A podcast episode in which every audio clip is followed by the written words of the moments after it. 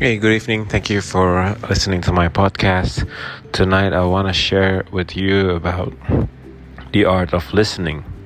Why is it important? Because this is um, a skill that we need to develop um, for better communication. I actually um, started to be a coach in 2013 when Gallup um, sent me to Omaha, Nebraska and learn about strength coaching. In Omaha, Nebraska, I learned about being a coach. The first thing that I needed I needed to learn was to be present, to listen actively to my coachee. And it wasn't easy because you know sometimes you tend to talk more than you listen. So, as a coach, I was trained how to listen more than talking. So, today I would like to share with you what I mean by listening skills and how we identify why listening skills are so, so important and also why we often some key reasons why we fail to listen effectively. And the last but not least how do we adopt simple listening techniques to ensure that you everyone here listening to this podcast can listen effectively?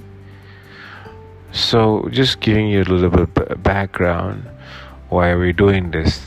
So it's almost 45% of our time we spend in listening, whether we listen to music on Spotify in the morning, whether we're listening to podcasts like, for example, in Spiegel, or if you are listening to YouTube, for example. So basically, there's you know a lot of our time we spend on listening and listening is also an essential management and leadership skill, as um, it's also a process of receiving, interpret, interpreting, and reacting to a, mes- to a message.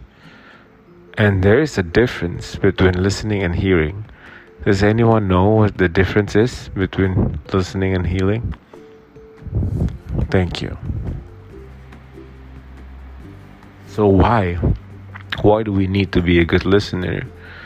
Because the need of customers to be recognized and remember, to feel valued, appreciated, respected, understood, and comfortable about what I need.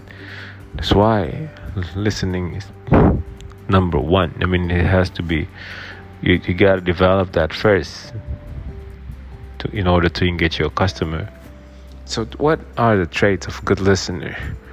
One is being unevaluative, paraphrasing, because it's always repeating what they say, reflecting implications, reflecting hidden feelings, inviting for their contributions, and responding non verbally.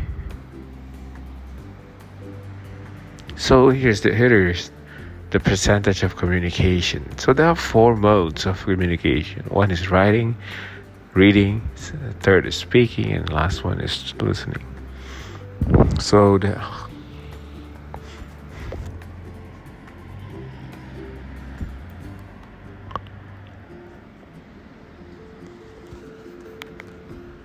Thank you for listening to this podcast. I gotta go.